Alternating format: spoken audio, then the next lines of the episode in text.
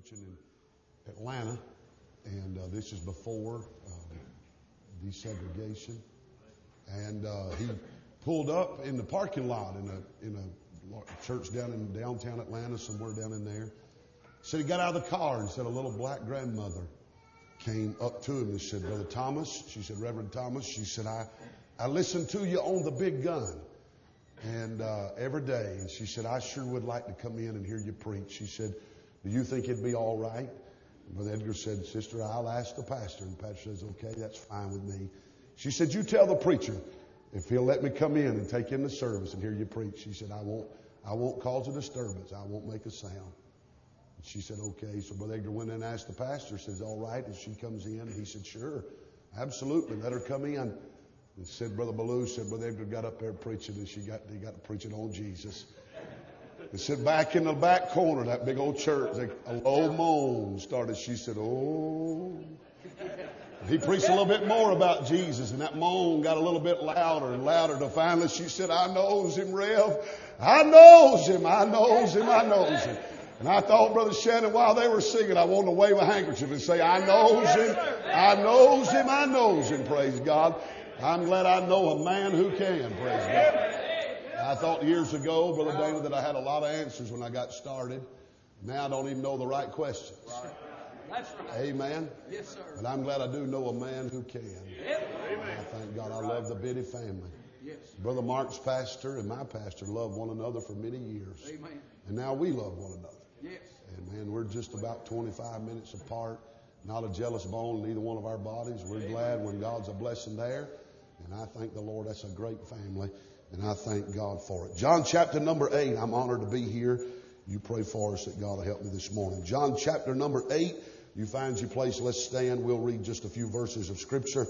Then I'll share with you my thought this morning. Amen. Thank you, Brother Gravity, for letting me be a part of the meeting. The Bible said that Jesus went unto the Mount of Olives, and early in the morning he came again into the temple, and all the people came unto him, and he sat down and he taught them. The scribes and the Pharisees brought him a woman taken into taken in adultery, and when they had set her in the midst, they said unto him, Master, this woman was taken in adultery in the very act. Now Moses in the law commanded us, how dare them? Boy, they really thought they had arrived, had they not, that they were going to quote the law to the one who wrote it. I mean, amen. I mean, here they were quoting the Bible to the man who wrote the Bible. Yes. Amen. You say you thought the Holy Ghost did. I thought three and one and one was three. I amen, friend. What one of them did, all of them did. Amen. They said, now Moses in the law commanded us that such should be stoned. But what sayest thou? Let me just say this. They really didn't want to know what he had to say. Amen. Just like most time we don't want to know what he's got to say. Amen. But the Bible said, this they said, tempting him, that they might have to accuse him, but Jesus stooped down and with his finger wrote on the ground as though he heard them not. So when they continued asking him, he lifted up himself and said unto him, He that is without sin among you, let him first cast a stone at her. And again he stooped down and wrote on the ground. And they which heard it, being convicted by their own conscience, went out one by one, beginning at the eldest, even unto the last. And Jesus was left alone. And the woman standing in the midst. And when Jesus had lifted himself and saw none but the woman, he said unto her, Woman, where, where are thy, those thine accusers? Hath no man, uh, hath no man condemned thee? She said, No man, Lord. And Jesus said unto her, Neither do I condemn thee. Go and sin no more. You can be seated. I want to turn your attention back to verse number 11 where the Bible said, she said, no man, Lord. And Jesus said unto her, neither do I condemn thee. Go and sin no more. What a verse. Amen. Amen. I guess for the last five months I've been preaching in the book of John on Sunday mornings around the church. I started uh, making my way through the pages of the book of John, looking at the miracles uh, uh, in the book of John. There's seven miracles uh, that you find prior to the resurrection, uh, and then there's one miracle after the resurrection. Uh, John, well, I used that little thought. Oh, Doctor Don Green wrote a book some years ago. He entitled it "He's Everything That He Claims to Be and More." Amen. And oh, listen, John John's gospel. Uh, Matthew, he was preaching about the sovereign. Uh, and Mark, he was preaching about the servant. And Luke, he was preaching about the Son of Man. Uh, but when John begins to write that gospel, he begins to write about heavenly things. And John was trying to convince the nation of Israel he really was who he said he was. And when John talked about that seventh miracle but before the resurrection, I believe he closed his case and said, I want you to know that He's everything but that He claims to be and more. Amen. Uh, but I don't know about you, but I'm glad there's a miracle uh, on this side of the resurrection. But you say, why? Because that's the side of the resurrection I'm living on. Amen. And I need to know in this hour in 2017 uh, that we still serve a miracle working God. Amen. I tell you what, I thank God He's not lost. I think sometimes we walk around and serve God uh, in the idea that He's somehow weakened, uh, His hands are tied, uh, or because it's got so wicked uh, that He can't do it. Let me tell you something, it's always been wicked. Uh, uh, listen, there ain't nothing new under the sun, amen. And if God could work in that hour, God can still work in our hour. And you and I need to understand that He really is everything that He claims to be and more. But now I'm going back through and I'm not looking looking at the miracles, uh, uh, but I'm looking at the encounters uh, uh that he had with individuals. Uh, uh, Brother Dana, we're living in a day, if it's not a crowd, if it's not some large meeting that's been publicized, we're listening to day where that's below some men, but they don't have time. But what about the time all the way through the book of John? It wasn't always a crowd, but there was individuals, and maybe it wasn't even good individuals. It was people who you and I might not even take time with. Uh, but what about the fact God uh, was willing to sit down on a whale? Uh, listen, He was willing to reach down into their difficulty and into their sin and pull them out of where they are. I don't know about you, but I bless the day that Jesus passed by my way. And I say it still makes a difference when Jesus passes by. I want to thank God He's got an interest in the individual. That Bible said Job 1, uh, there was a man in the land of uh, whose name was Job. At the oldest book of the Bible, first verse of the oldest book, and he knew him by name.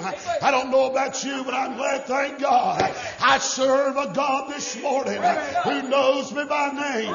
He knows my down sittings and uprising. He knows my frame.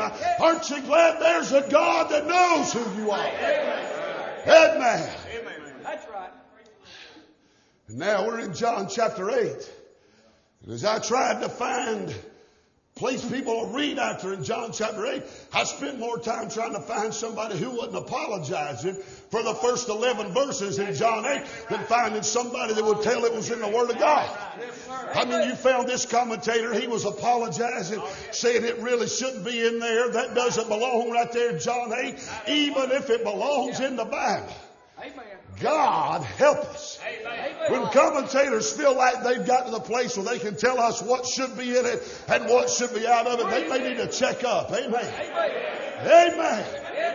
Well, it doesn't belong there. It looks like it belongs to me. I mean, they opened the book, they opened the chapter trying to stone the woman. Really, they didn't want to stone her, they wanted to stone him. Amen. And what they do when they close the chapter, what are they doing? They're trying to stone him. I say we just let the Bible be the Bible. Amen. What can I say to you, boys go to a school? If a professor gets up there and says it could be better rendered, it might be better said, you ought to shut your Bible or walk out. God help in this day if you can't trust your Bible, if you can't lay it on your desk and know it's everything is where it belongs, every chapter's where it should be. Oh, we're in a heap of trouble. I'm glad, thank God, I got a Bible that's well put together. Amen. Amen. So I believe it rings true. Amen. John 8. 8. 8. I like that eight. That eight said new beginning. You said it last night. Maybe you need to just come get some things and get you a new start. I like that eight. Yes, sir. Said look like to me she got a new start. Maybe God didn't mean it to be in John 7 or John 9 or somewhere else. And it sure is not in brackets or in parentheses.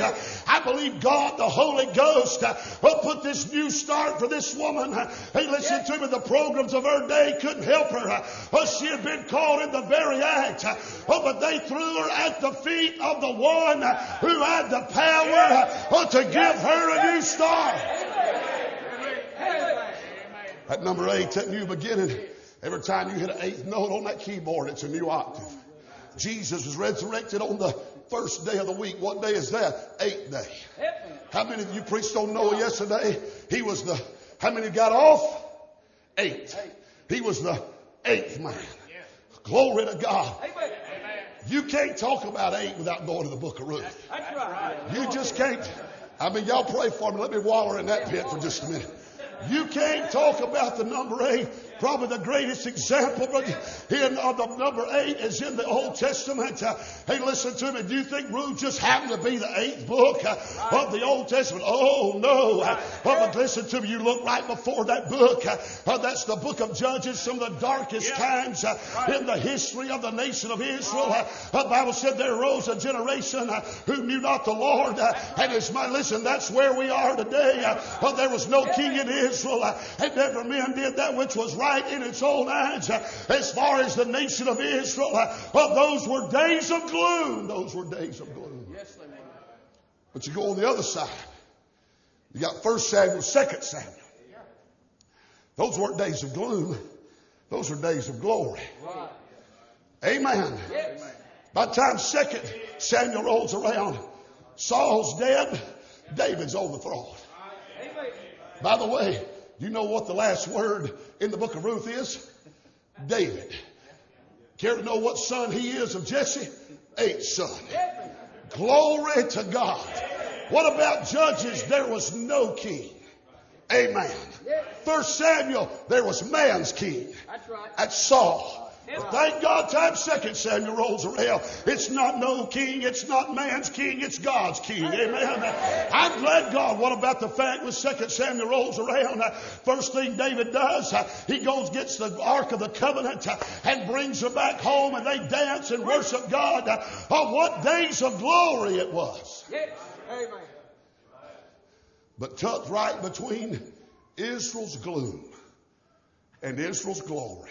Yes there's a little story, a little four chapter story of a new beginning about a Gentile bride. I hope if you're an ultra dispensationalist, you ought to put your finger in your ears right now. Amen. Amen. Because you don't believe there's any pictures or any types of Christ all the way through that Old Testament. I got one verse for that. All Scripture, praise God. Every bit of it, all Scripture, amen. I'm glad I didn't have to wait to get to Matthew, Mark, Luke, and John, uh, but to hear the gospel story. Oh, but I'm glad there's a gospel according to Adam. I'm glad there's a gospel according to Aaron. I'm glad there's a gospel according to Noah. I'm glad there's a gospel according to Boaz. But thank God that gospel is peppered all the way through that Bible. Amen. Tucked right between Israel's gloom and Israel's glory, there's a story of a little Gentile bride. I believe Israel said, Let his blood be on us and our children. When they crucified him, and what's happened? It has been. That's right. Right. There's coming a day that they're going to be restored. Hey, the church not replaced the nation of Israel. There's coming a day God's going to deal with them again. But between Israel's gloom and Israel's coming glory, there's a story of another Gentile bride. Her name's not Ruth. Her name's the church. Amen. And you and I have got a new beginning today. But because the grace of an almighty God. But can I tell you, Jesus is the person of a new beginning. Listen, they can go to Alcoholics Anonymous. Or they can go to every social program. Or they can carry a chip in their pocket. But the only one that's got the power. Or the only one that's got the grace. Or the only one that's got the wisdom is the blessed Lamb of God. He is the person of a new beginning. And sinners are the people of new beginnings. Well, we all needed one, didn't we? We're not careful. We'll read John 8 and say, man, that, I wasn't that bad. Oh, no, you were. That's right. How many of you told a lie? Raise your hand. Let me see it. If you're not raising it now, you're lying now. Amen. There ain't nobody in here with some fallen flesh ain't told a lie somewhere. Well, I got good. According to James, you're just as guilty as a murderer. You're just as guilty as a fornicator. He said, if you've offended in one point, you've offended in all. Hey, there's no different degrees in death. You're dead or you're not dead. There are different decays, degrees of decay. Amen. Thank God. Where is the place of new beginnings? How about the church? It's a good place, ain't it? I think about Jeremiah. He got a new beginning after his discouragement. He said, I'm not going to speak anymore. He said, Man, I'm just done. He said, But his word was like a fire set up in my bones. There might be a man of God you, you've drug in here this morning, your feet dragging the ground, your backside hitting on your knees because it's so difficult. I tell you, thank God, even though you may be discouraged, uh, but the same God of heaven that gave this woman a new beginning has got the power to do it for you. Uh, Hey, what happened? Oh, listen, Peter, he got, he got one. He got a new beginning after he denied the Lord. Uh, He said, man, I'm not one of those. I don't know who you're thinking about. You said, preacher, I've messed up. I've gone too far. Oh, no, friend. I'm glad the grace of God is able to reach down to where you are. Oh, John Mark left. I mean, he left Acts 13. He left and deserted them on that missionary journey. Oh, but listen, we wouldn't have a book of Mark had he not got a second chance. I'm telling you, God has still got the power uh, to give you a new start. Amen. I got to reading these verses. And Sister Kate, this is a, I got to think of an old choir song from many years ago. I got to reading that verse number 11. She said, No man, Lord. And he said, Neither do I condemn thee. Go and sin no more. I got to think of an old choir song from back in the 70s and 80s, Brother Blue. It said, I remember the day when I was bowed low Yes. with the burden of sin and strife.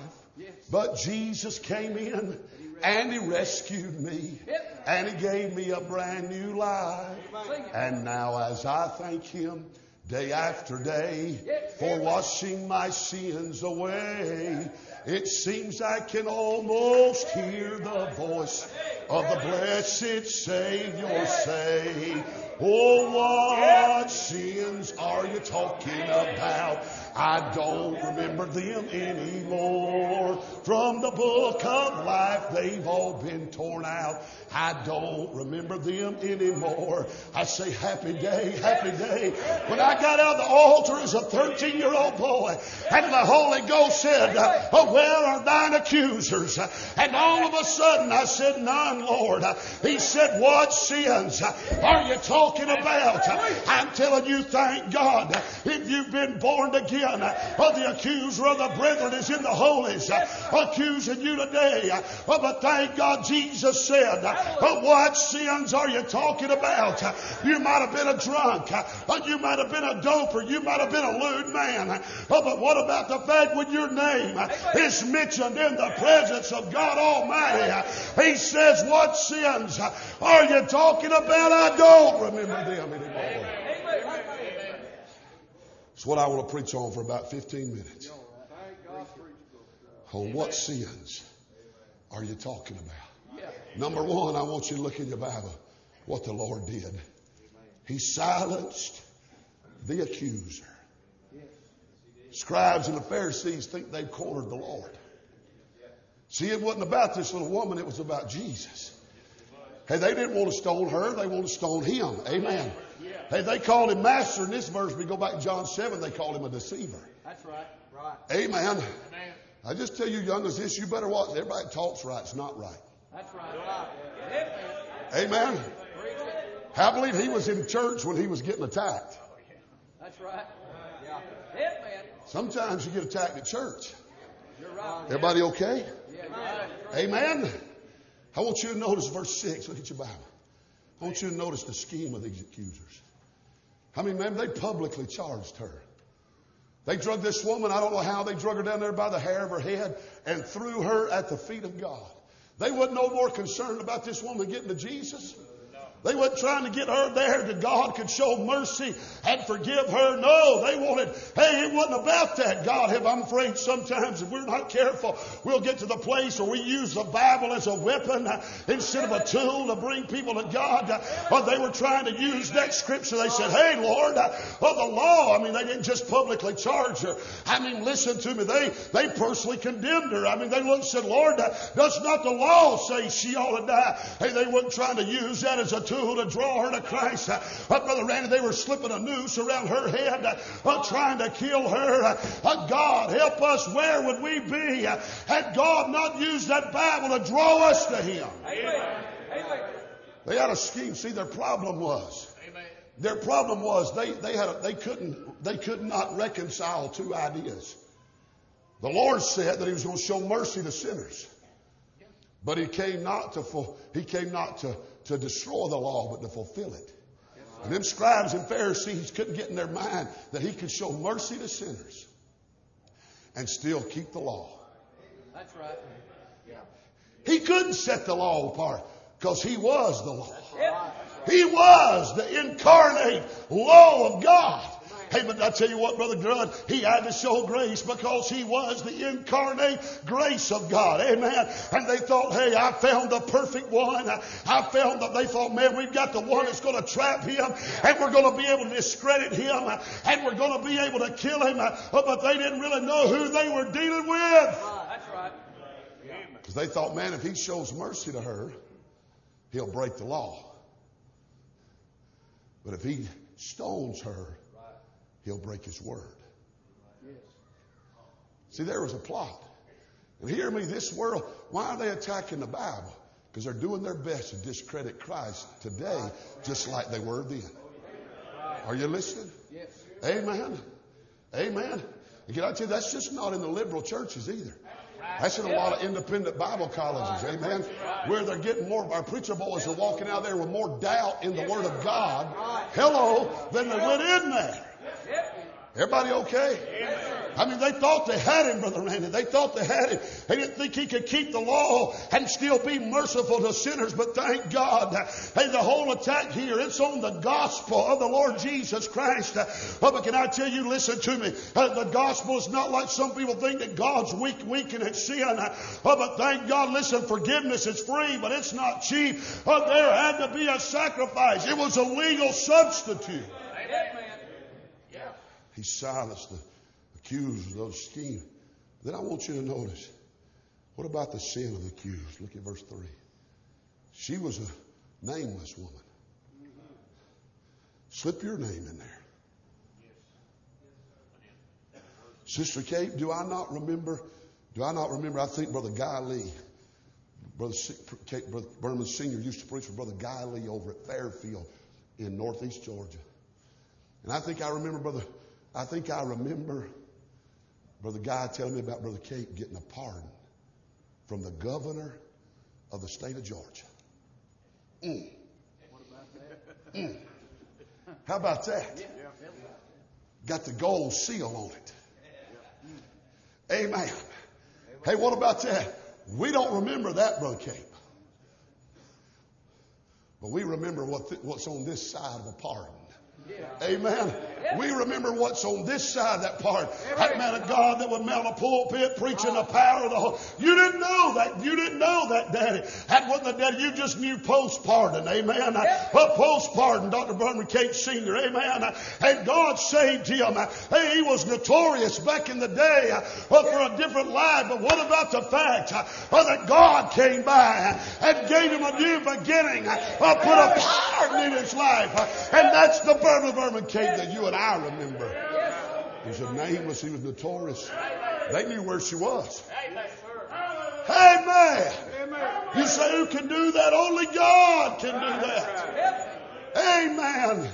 Amen, friend. What a different, I wonder what different life that you and Brother Vernon Jr. would have had had there not been a pardon in the Cate home. Amen. I don't. I, I, wonder if your mom would be still grieving the loss of your dad if it would have been the the pre-pardon Vernon Senior. But no, thank God. But listen, his notorious condition, his nameless condition didn't bother the governor. And thank God his condition didn't bother a savior. But thank God he took care of the problem. Amen. Sin. Look at verse 6. What about the stooping of the advocate? I just noticed how many times did he come down in this text? That's right. Twice. Ugh. I think he's coming down twice in this dispensation. He came down in Bethlehem and he's coming back. First Thessalonians 4, all in Revelation verses. Amen. Hallelujah. And his coming down twice saved that woman, and his coming down twice going to save us. I read about an old farmer. Brother Bailey, he was out there on the farm. He was driving up a post out at the end of the driveway on his farm. And uh, by the time he hit that last hammer in that nail in there, this little boy in overalls walked up to him. He said, he said, hey, mister, that sign said puppies for sale. He said, hey, mister, he said, you think a boy could buy one of them puppies? He said, son, these dogs, his mom and daddy dogs, said they're high bloodline, said it's going to cost a good bit of money to buy one of these dogs.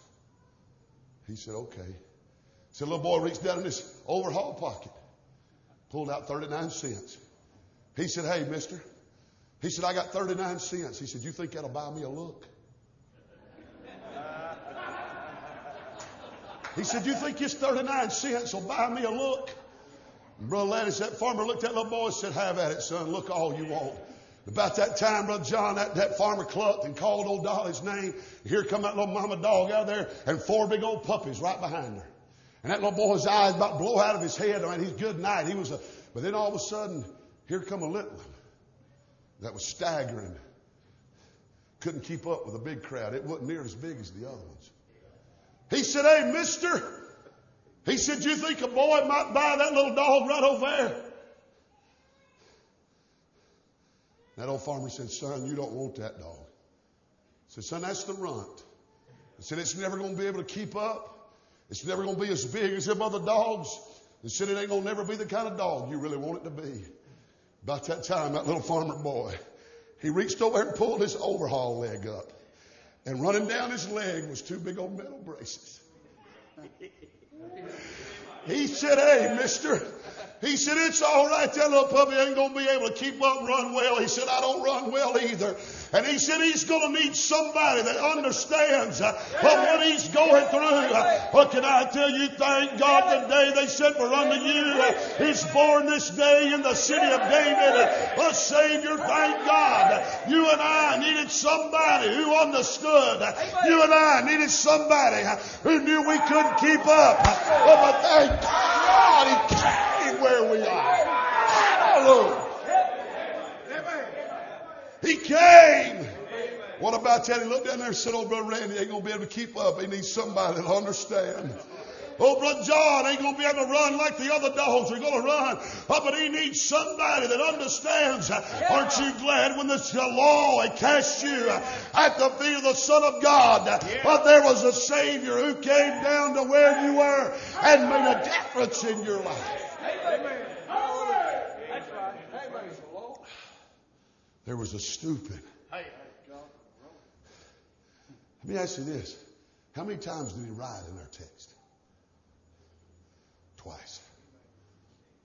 Could be something to that, couldn't it? First time he wrote, it was about the law.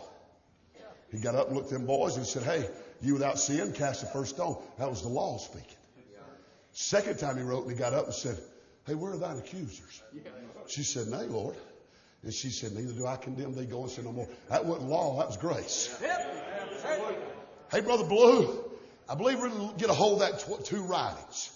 Exodus 31, the Lord G, the God of heaven, took his finger and wrote the Ten Commandments with his finger on two tablets of stone. What happened in Exodus 32? Was that you? That's you preached that yesterday. What happened? Exodus 32. Who was that? Brother Barnes. You preached that last night. What happened in Exodus 32? They throw them down. You threw them down and they got what? Broken. So he went back and did what? Wrote again. Amen. Where did those tablets end up? Those tablets ended up in an ark, under a mercy seat, under the blood of the Lord Jesus Christ. But can I tell you the first time he wrote, uh, the law condemned me for what I was. But thank God the second time he wrote, he put that law under the shed blood of the Lord Jesus Christ, under a mercy seat. And thank God they're paying, being paid. Oh, amen. Hallelujah.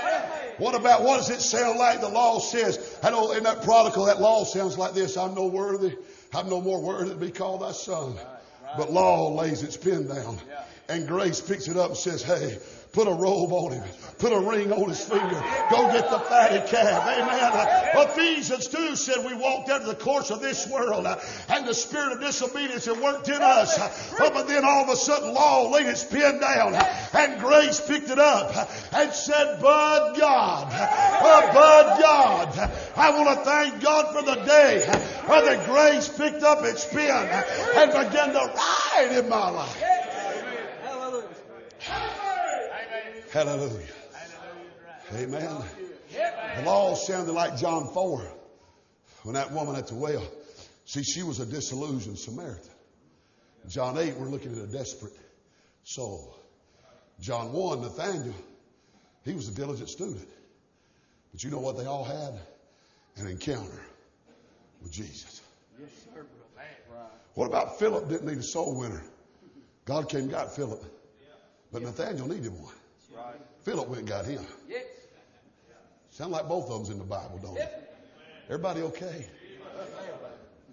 Hallelujah. She said, he said, hey, she said, Where, where's the husband? She said, he said, she said, I have no husband. He said, you well said. Said, you've had five. And said, the one you're with now, that's not your husband. That's what law said. But Grace picked up a pen and she went running around and said, come see a man. Come see a man. He told me all, all that I'd ever done. I don't know about you, but thank God, happy day, happy day, Brother Benny, when God, of the law of the pen of the pen of the law of God, what was laid down, and all of a sudden in my life, hey, listen, Brother Bobby, the law and grace are not uh, enemies. Hey, listen to me, ain't nobody got saved by the law, uh, but there's not a child of God that's ever got saved without first being indicted by the law. Amen. I tell you what, they don't compete against one another. They complement one another. And thank God for the day grace picked up a pen in my life. Silence the accuser. Amen. Then, you ever, wonder, you ever wonder what he wrote? You understand the first, this is the only time in the gospel where Jesus wrote anything. He might have just wrote one word out of that law that they had been quoting to him. It was the word both. Because according to the law, they should have brought the man and the woman. Both. Probably the man was their buddy. Yeah. They did know where she was. That's right. And when he said, You without sin, if you'll study that sin right there, Brother Bailey, that's talking about the same sin. When he said, You without sin, cast the first stone, that's talking about the same sin she was being charged with. Not just some broad sin, it was that same sin. Amen. Who dropped the rock first? Yeah. The older one. He got a whole lot more history. He had a whole lot more to answer for. So he dropped his rocks and got out. Maybe he just he got in there and scribbled both. Maybe he got down there and just started writing some things about their history. Maybe he maybe maybe he just wrote maybe he wrote Psalm 86, 15. But thou, O Lord, art a God full of compassion and gracious and long, surf, long suffering and plenteous in mercy and truth. Yes. I don't know about you, but I'm glad the day I got under conviction. I'm glad he didn't just drop me off and leave me. But I'm glad law got me to God. Amen. Is the law sin? God, we probably need a little bit more law preaching in this day. Amen. Is the law sin? God forbid. I'd not known sin had it not been for the law. But it couldn't do it. Grace picked up its pen and wrote in my life. He silenced the accuser. Number two, he saved the adulteress. Let me just say this. Those same men that dropped their rocks and walked off, they could have dropped their rocks and got on their knees. Because the same one that was about to give her a new start would have gave them a new start. They just walked the wrong way. Come on back to the piano. Who you want to come back with? Brother Daniel, come on back to the piano. I'm about done. I'm about done. Jesus silenced the accuser, but then he saved the adulteress. Look at verse 10. You say, where'd she get saved? There's, there's one word in verse 11 that tells me she got saved. Anybody know what that word is? Lord. I think according to Corinthians, you can't confess him Lord except for the Holy Ghost. You can play, Brother Dan. I'm about done. But what did he do first? He faced her. Yes. He got up, and all the crowd was gone.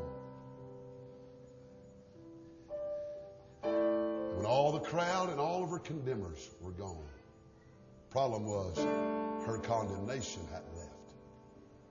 He was on her knee. He got up and looked at her and said, Where are thine accusers?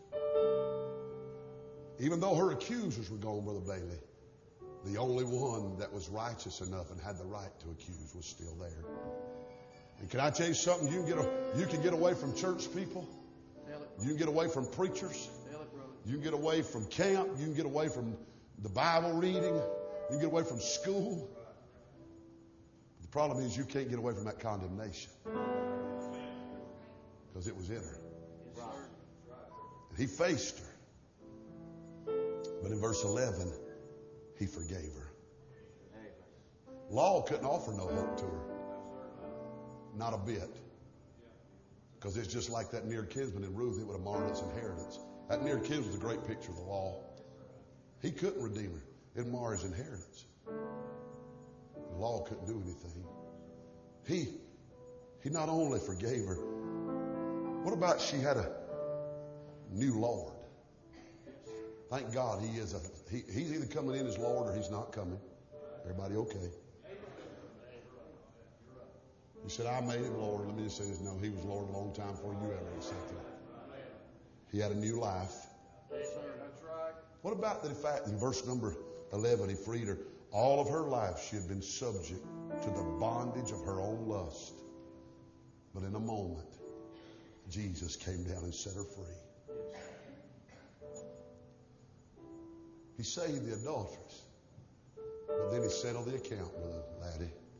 When he got up, you say, how did he settle the account? When Jesus lifted up his head, he saw no man, no, nobody but the woman. And he said, Where are thine accusers? And she said, No man, Lord. You remember what they asked him? You know what they were trying to trap him? They said he couldn't keep the law and show mercy to sinners. But guess what? When he got up, everybody was gone but him. According to the law, how many accusers did they have to be? Two. Hey, Brother Bo, according to the law, who was the one that was, who was the first one to throw the first stone? Who was that supposed to be? The accuser. Guess what? He looks up. They ain't no accusers. There's nobody to throw a stone. There, hey, according to the law. Amen. Wouldn't nobody throw any rocks, Brother David. They were gone. Yes. He just looks over at her account. I'm a, a finance man. I used to look at the income and balance sheets. I used to look at those numbers and try to reconcile those numbers when I was lending money. He looked over there and there was a side of the balance sheet that was deficient. He settled her account. He said, Hey, there's nobody here to accuse you. So I'm going to keep the law and I'm not going to condemn you. But I'm going to show mercy and say to you, Go and sin no more. Her debt been canceled. Her deliverance certified. And her destination had been changed.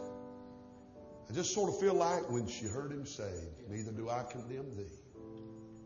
Go and sin no more. Maybe he was saying, What sins are you talking about? I don't remember them anymore. From the book of life, they've all been torn out. I don't remember them anymore. I like that second verse, Brother Mark. Y'all sing about that Jesus loves me when I'm good, He loves me when I'm bad. Then you said in that chorus, still, Jesus loves me. Some of you've got a record. I've got Miss Miss Cate. I've got a young man in our in our church. He he was the, one of the biggest methamphetamine dealers in our our our county. Rough. I mean, I'm talking about a fighter, a brawler. He got in jail. One of our men witnessed to him, got him, brought him to church. He came for about a month. He got upset. He said, That preacher's against everything. Somebody's told him everything I do. He said, He's against everything I like. And I'm leaving. Stayed gone for three years. Said one December night, he pulled a needle out of his hand, arm, and said, There's got to be more to life than this. Went and got all his drug making paraphernalia. Took it to the sheriff's office, laid it on the sheriff's desk, and said, Take me to rehab. I'm done. He ain't got saved yet. And they put him, they had him cuffed and put him in that in that back of that car. And they said while he's putting him in that car, he said he told his wife, he said, Mama, they're taking me to rehab, or his girlfriend at the time. He said, They're taking me to rehab. And He said, I don't need rehab. He said, I need what that preacher told me three years ago. He said, Call that preacher. He said, You call that preacher and you tell him where I'm at. You tell him where I'm at. And you tell him I'm ready to get saved. I was in Tennessee and I couldn't get there that next night, but I sent the man that witnessed to him on the chain gang. And went down there. Brother Larry, they couldn't even take their Bible into the rehab place. They got in there and got to quoting scripture to him. I mean, this big old boy, he's, but Chris, you've seen him, Brother John, he's about 6'2, 6'3. Probably then he weighed about 360 pounds. I mean, I'm talking about a fighter. And if you got something bad to say about me today, you best not say it to him because God ain't saved all that out of him. And I'll pray that God forgives him when he gets done whipping you, but I'm not before. I mean, I might, you know, somewhere in the middle, I might ask God to help him slow down a little bit, but you know, amen. They said they got in there and got a witness old, he crawled off the pew. Oh, Brother John, you know him, Brother John knows him well. Crawled off in that old floor. And said, I've never heard such confession. Brother Mark Wheeler told me, said, I've never heard such confession. He said, finally, I leaned over and said, You've probably confessed enough to ask him to save you. I mean, he is confessing things. I mean, honest, Brother Mark, you know as well as I do. I'm talking about 10, I mean, 10, 15 years worth of sin. He's cataloging it. And he, about that time, he said, Lord, would you save me? And that big old boy, he got up. I mean, I'm talking about a brawler and a fighter. Got up with tears dripping off his face. Brother Dana got saved.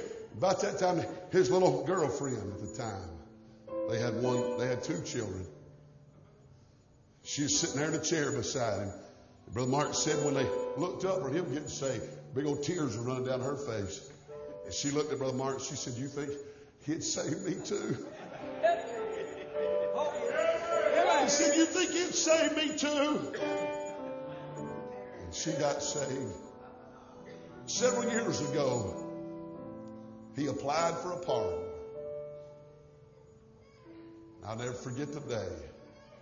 I wrote letters, and both sheriffs of two counties right there wrote letters. And I'll never forget the day when they come in, Brother Mark. He called, probably called you too. He lives right really close to Brother Biddy. You remember he said it, he said, Preacher, it's got a golden seal on it. And I think he even said it's got red writing on it. If I'm not mistaken.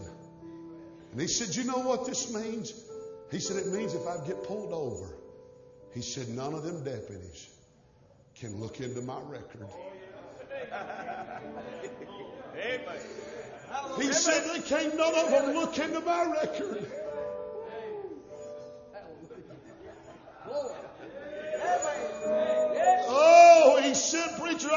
Some wrong things. He said, but my record has been sealed forever.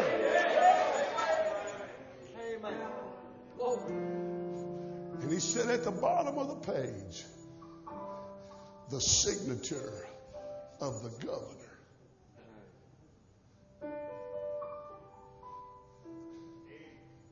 And John could look at them policemen today and say, Man, weren't you a drug dealer? He could say, What sins are you talking about? I don't remember them anymore because my record has been. Some of you have got records in places.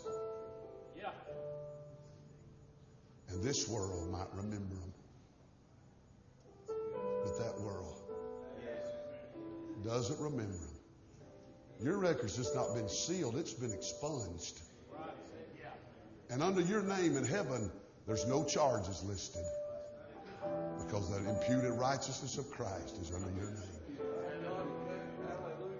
Neither. What about the day you got saved? Man, those men, those scribes and Pharisees thought they were bringing that woman to her death. And honest to God, I felt like the Holy Ghost was bringing me to my death the day I got under conviction. But what a day when you was it in, was it in a Sunday school room? Do I remember that? In some old Sunday school chairs. What about when the Holy Ghost, was bent down, he said, Neither do I condemn thee. Amen. Go Yes. and sin no more. Hallelujah. Yeah. And for the first time in your life, Hallelujah. what sins are you talking about? Amen. I don't remember them anymore. You might be a saved person just need to come tell the Lord, thank you that He came down because you needed somebody who understood why you couldn't keep up with the other dogs, why you'd never be as good as the other dogs. it. Yeah, my God. I'm glad I got more than a look. Yes. Hallelujah. Yes, sir. Bless the Lord. Thank you. You might be lost and you might want to come around here and say, Lord, I need a new start like you gave her. We're standing all over the house, Brother Daniel, singing. You mind God. You mind the Lord.